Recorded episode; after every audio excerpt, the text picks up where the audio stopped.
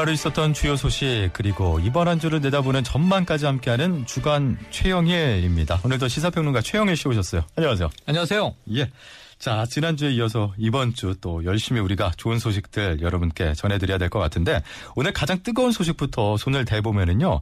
사립 유치원 파동인데 에듀파인 네. 도입률이 이제 100%다. 아, 이런 네. 보도가 나왔네요. 좋은 소식들 전해드린다고 그래서 예. 어, 오늘 조시, 좋은 소식 없는데 어떡하지? 근데 첫 소식 좋은 소식 맞습니다. 예. 예, 사립 유치원 뭐 정부와 굉장히 대립 갈등이 깊었죠. 그런데 오늘 보도를 보시면 어, 이게 모든 유치원에 다 적용되는 게 아니에요. 예. 그 우선 사립 유치원 중에서도 원화가 200명 이상인 아 규모가 어느 규모가 정도 되는. 좀 있는 이게 전국에 581개로 교육부가 애초에 분류했었습니다. 예. 그런데 이 중에 568개에 도입이 됐어요. 음. 그럼 100% 아니지 않나? 이럴 수 있는데 예. 우선 이 570곳에만 적용이 되면 100%입니다. 왜냐하면 11개가 휴폐원을 했어요. 아. 그동안 이 사립 유치원이 예. 마찰되는 과정에서 그런데 570개 중에 568개의 에듀파인 도입이 끝난 겁니다. 예. 그럼 두 개는 왜 빠졌지? 그렇죠. 여기는 아직 휴폐원을 하진 않았는데 곧 휴폐원할 예정이고요. 예. 원화가 한 명도 없는 유치원이 두 곳이 있습니다. 그래서 이건 빼고 사실상 100%다. 말해도 뭐 과언은 아닌 것 같아요. 예. 그래서 어 이렇게 잘 되는 걸 왜 그동안 그렇게 갈등을 일으켰나? 그러니까요. 예, 그랬는데 결국은 사립 유치원이 이제 이 정부 방침을 도입하기로 결정을 했고 예. 이 교육부와 정부는 이것은 국민들의 여론이 그야말로 이제 사립 유치원도 이제 개선해야 한다. 바꿔야 한다. 이런 염원이 이제 작용한 결과다. 국민 맞습니다. 여러분의 뜻이 관철된 것이다. 이렇게 논평을 내고 있는데요. 예.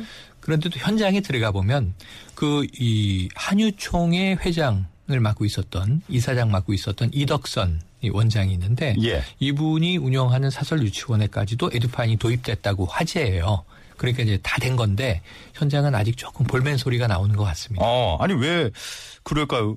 반발이 있을 게 네. 없을 것 같은데. 어, 그러니까 어찌 보면은 이게 이 유치원 사유재산이다. 예. 우리 저 재산에 손대지 마라. 정부가 이렇게 통제하겠다는 거냐, 공산당이냐, 뭐 이런 이제 그 거센 반발이 얼마 전까지 있었지 않습니까? 예. 그런데 이게 사실 정부가 뭐 이 토지나 건물을 몰수하는 게 아니잖아요. 그건 다 개인 소유가 맞고 예. 다만 유치원이라고 하는 것은 교육기관이기 때문에 공공성 유지를 위해서 규제를 받아들여라. 어. 그러니까 교비, 학부모한테 받은 돈 혹은 정부에서 받은 지원금 이런 걸 투명하게 교육에 썼는지를 감사받기 위한 그렇죠. 회계 자료를 제대로 작성해라 이, 거거든요 그 예. 문제 없는 거고요. 에듀파이는 그것을 어, 표준화하기 위한 도구니까 그것도 문제 없습니다. 다만 여기 좀 어렵다는 거예요. 어렵다. 전산 입력을 해야 되니까 아, 예, 예. 기존에도 아마 우리가 흔히 컴퓨터에서 엑셀 같은 걸로 뭐 입지출을 정리했을 거예요. 설마 손으로 이렇게 가계부를 쓰시지 않았을 거 아닙니까? 이게 직원이 분명히 전산 입력을 했을 텐데 에듀파이는 과거에 한 개 입력하던 것을 세 번 입력해야 된다는 거죠. 어. 왜냐하면 보고해야 될 곳이 교육부도 있을 것이고 해당 교육청도 있을 것이고 그럴 수 있지 않습니까? 그렇죠. 자체 보관도 있을 것이고 그래서 지금 현재 교육이 계속 이루어지고 있습니다. 예. 그러니까 도입한 걸로 끝나는 게 아니라 제대로 활용할 수 있도록 도, 도, 이, 저, 교육을 시켜주고, 집체 교육도 시켜주고, 예. 두 차례 했고요. 그리고 1대1 멘토가 유치원을 직접 돌면서 이렇게 하시면 되는 겁니다. 그러니까 아마 이제 시스템 도입은 100% 됐지만 이것이 활용되는 데는 몇 달 정도 걸릴 것이다. 예. 이 기간은 교육부도 뭐 바로 감사를 하는 것이 아니라 이게 회계자료 장부라는 게 특별감사는 뭐 불시에 수시로 무슨 일이 있으면 할 수 있지만 보통 연간 감사를 하는 거 아니겠습니까? 그렇죠. 그러니까 지금부터 잘 적응을 하셔서 3월은 과거에 했던 방식으로 정리한 유치원이 많고요. 4월부터는 에듀파인으로 정리하겠다. 일부 오류가 날 수 있습니다. 이런 예. 거몇 달 정도 국민들이 또 교육부가 뭐 못 기다려 줄까 싶습니다. 알겠습니다. 뭐 2주 전만 하더라도 학부모들 입장에서 이게 우리 아이의 유치원이 문을 닫는 거 아닌가 네. 큰일이다 했었는데 네. 이렇게 참 부모 입장에서 어쨌든 한 달도 안 됐죠. 일이네요. 3월 예. 4일부터 이 개원 연기돼서 난리가 났었죠. 예. 근데 그 사이 해결이 좀 돼가는 것 같습니다. 자, 오늘 주일이지만 그 국회는요 정신없이 돌아간 것 같은데 네네. 선거제도 개혁 안 놓고 치열한 시간 보냈죠. 네. 이게 국민들은 지금 어 국회가 그동안 놀먹 국회라 그랬어요. 놀고 먹는 국회. 국회의원 스스로도 너무하는 것 같다. 이런 자성의 목소리도 나왔었는데 예. 이 지난 주부터 개원을 하지 않았습니까? 그래서 이제 원내 교섭단체 대표 연설이 또 대통령 비난이냐. 아유, 뜨거웠죠. 뜨거운, 뜨거운 쟁점이 있었고. 그러니까 지금 어찌 보면 이제 이 원내 이 링에 올라가서 격전이 시작이 됐는데 사실은 지금 법안 통과가 입법부의 주요 임무잖아요. 그렇죠. 근데 본회의에서 간신히 미세먼지 관련한 특별법 8가지가 통과가 돼서 뭐 LPG 차량을 대중들이 이제 살 수 있다든가 이런 정도가 이제 바뀌었는데 민생 법안이 아직 산적해 있습니다. 그런데 이 저 주말에 열의를 하니까 국민들이 야 이제 좀일좀 하나 보다. 근데 이게 선거제도 개혁안 이것을 패스트 트랙에 올릴 것이냐 말 것이냐의 다툼이에요. 예. 지금 패가 둘로 갈렸습니다. 자유한국당은 패스트 트랙 안 된다. 지금 이제 선거제 개편 반대 이 입장이고요. 나머지 자유한국당을 뺀 여야 사당은 패스트 트랙에 태워야 하지 않겠는가. 선거제는 바뀌어야 한다. 이 입장이죠. 예. 그 자유한국당을 뺀 여야 사당 정개특위 간사들이 오늘 모였었는데 네. 패스트트랙 처리 어떻게 가능할까요? 지금 일단은 선거제 개혁안에 이 사당이 합의가 이루어지는 게 중요합니다. 예. 근데 9부 능선을 넘었다. 거의 최종 합의를 앞두고 있다. 거의 어. 다된 것 같아요. 그 예. 내용을 보시면 뭐가 달라지냐면 지난 연말부터 특히 소수 3당이 원내교섭단체가 없는 소수 3당 여긴 바, 바른미래당도 들어가니까 교섭단체가 한 당은 있네요. 그런데 연동형 비례대표제를 도입한 선거제도 개편이 필요하다. 이게 지금 이 저 헌법재판소에서 헌법 불합치 판정도 내린 상황이거든요. 예, 예. 그러니까 선거제도 개편해야 되는 거예요, 국회가. 그런데 이왕 바꿀 거라면 그동안 많이 논의돼 왔던 연동형 비례대표제를 넣자. 이제 이게 쟁점인데 지금 민주당 안이 가장 합리적으로 여야 사당이 접근이 이루어졌습니다. 예. 그 의원 정수는 현재 300석보다 느리지 않는다. 300석 고정. 대신 비례가 지금 47석인데요. 예. 이걸 75석으로 좀 확대하자. 그럼 지역구가 줄겠죠. 그렇죠. 지역구가 253석인데 225석으로 다소 줄어드는 겁니다. 그러면서 연동형 비례대표제라는 게 뭐냐면 정당 득표율과 그러니까 우리가 흔히 지금 매주 보는 정당 지지율과 의석 분포가 좀 비- 맞아야 되는 거 아니냐. 지지율은 높은데 의석은 작은. 정당도 있고요. 예. 지지율은 낮은데 뭐 의석은 100석 넘는 정당도 현재 있습니다. 그래서 이거 이 균형을 바로 잡기 위한 게 연동형 비례대표제인데 문제는 이걸 100% 도입하면 이 초과 의석이라는 게 발생해요. 예. 한 지역구에서 복수로도 당선될 수 있기 때문에 300석이라고 정해놔도 이게 선거 때마다 늘었다 줄었다 해요. 음. 그래서 이 그 그러한 일 초과 의석이 발생하지 않도록 하기 위해서 연동률을 50%로 한다. 그러니까 정당 득표율의 50%까지 의석 배분을 연계를 시키고 예. 나머지는 이제 이 현재대로 배분을 하는 형태입니다.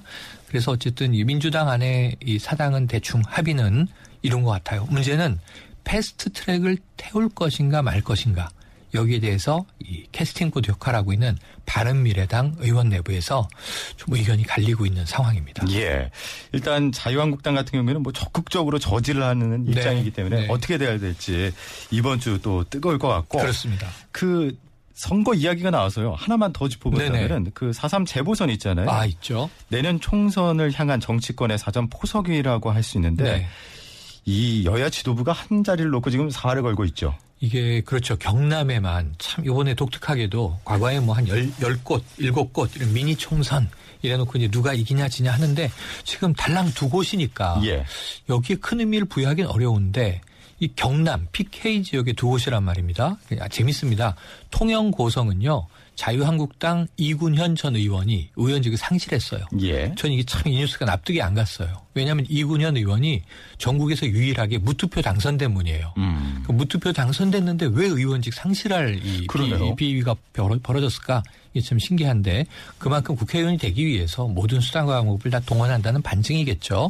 그 여기는 자유한국당이 사수해야 되는 지역입니다. 예. 황교안 신임 대표에게는 정말 여기 사수 못하면 초기 리더십이 휘청할 수 있어요.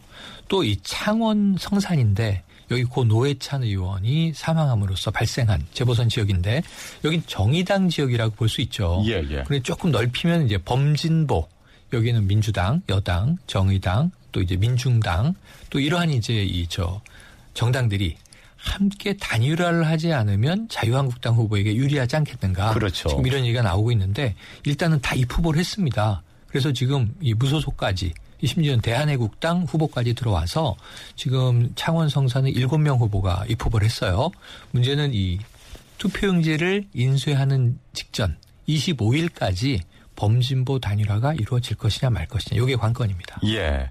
야, 이거 뭐 또 쉽지 않을 것 같은데. 쉽지 않은데 지금 이 특히 여야 지도부들 예 를 들면은 지금 황교안 이 저 대표는요 숙소 구했다. 내가 내려와서 숙식할 것이다. 그 창원과 통영을 오가고 있고요. 또 이제 손학규 대표도 지금 이제 내려가서 내가 여길 지켜내겠다 이런 예. 이야기들 하고 있는데 약간 좀 여당만 미온적이지 않느냐. 이해찬 대표도 내려갔다 왔습니다. 하지만 다소 좀 이 재보선에 어 야당만큼 목숨 걸지 않는 것 같다. 이런 또 이저 하마평도 나오고 있습니다. 알겠습니다. 이번 주부터 뭐 이제 공식적으로 선거 운동을 아, 들어갈 예, 텐데. 21일 시작입니다. 예. 한번 보겠고. 어, 사회 쪽으로 좀 눈을 돌려보면은요. 버닝썬 사태 일파만파 이후에 네, 처음으로 네. 현직 경찰이 입건이 됐어요. 입건이 됐습니다. 그러니까 전직 경찰관은 브로커로 2천만 원을 이제 돈을 나른 이 혐의를 받고 있는데 구속이 됐고요. 전직 경찰은 구속.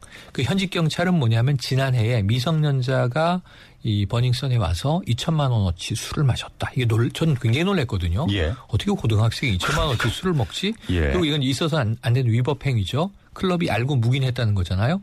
그런데 이것을 조사한 경찰관이 이것을 그냥 불기소 무혐의로 덮어버린 정황이에요.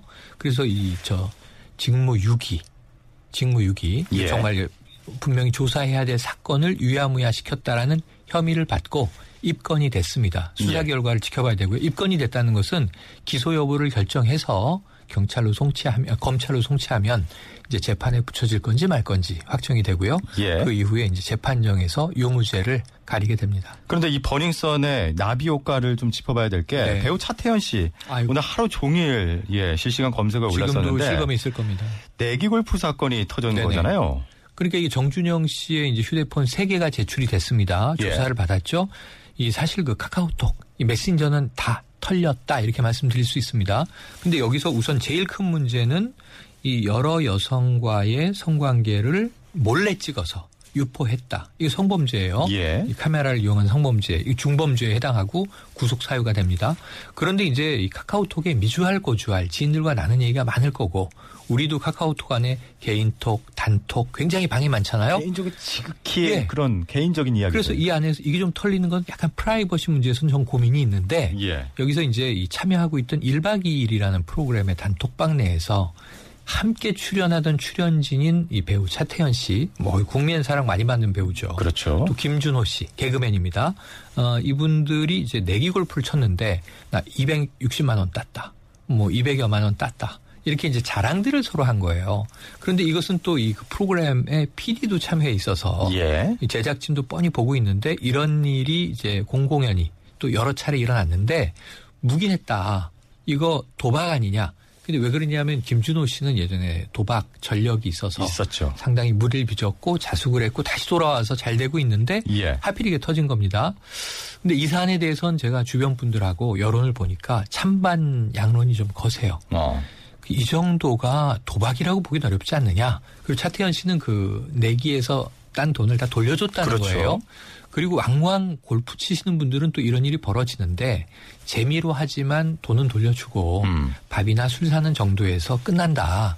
이걸 도박이라고 보면 참 좀 이 걸릴 사람 많다 이런 얘기를 하시는데 제 주변에 골프 치시는 분들은 이건 심하다고 골프 안 치시는 분들은 200만 원이 도박 아니야 또 이러시고 예. 그러니까 서민 정서를 감안해서 이게 참 묘한 게 도박죄가요. 그 예. 맥이 정해져 있지가 않거든요. 아. 그래서 이게 어떻게 적용될지 좀 지켜볼 문제입니다. 예.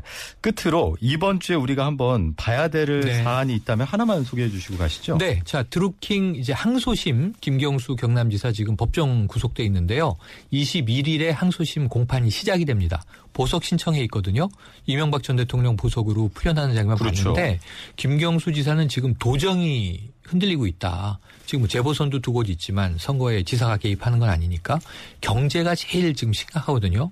그럼 경남 도정이 지금 비어 있는데 지사 부재로 지금 비상 이 가동 체제죠. 그렇죠. 근데 좀 내가 도정이라도 이- 임할 수 있도록 보석시켜 달라. 그럼 이명박 전 대통령이 병보석이 아니라 뭐 이제 일단은 그 여러 가지 조건이 붙은. 예 조건이 붙은 보석이니까 도정에 좀이 매진하는 조건으로 보석이 허용될지 이번 주에 중요하게 결정을 지켜봐야 되고요. 항소심에서 지금 드루킹과의 관계가 1심에서는 다 유죄로 인정이 됐습니다. 과연 이게 뒤집어질 것인가 우리가 지켜보는 첫 이 아마 갈림길이 21일에 시작이 될 것 같습니다. 예. 여기까지 최영애 시사평론가가 정리해 주셨고 다음 주에 다시 뵙죠. 고맙습니다. 고맙습니다.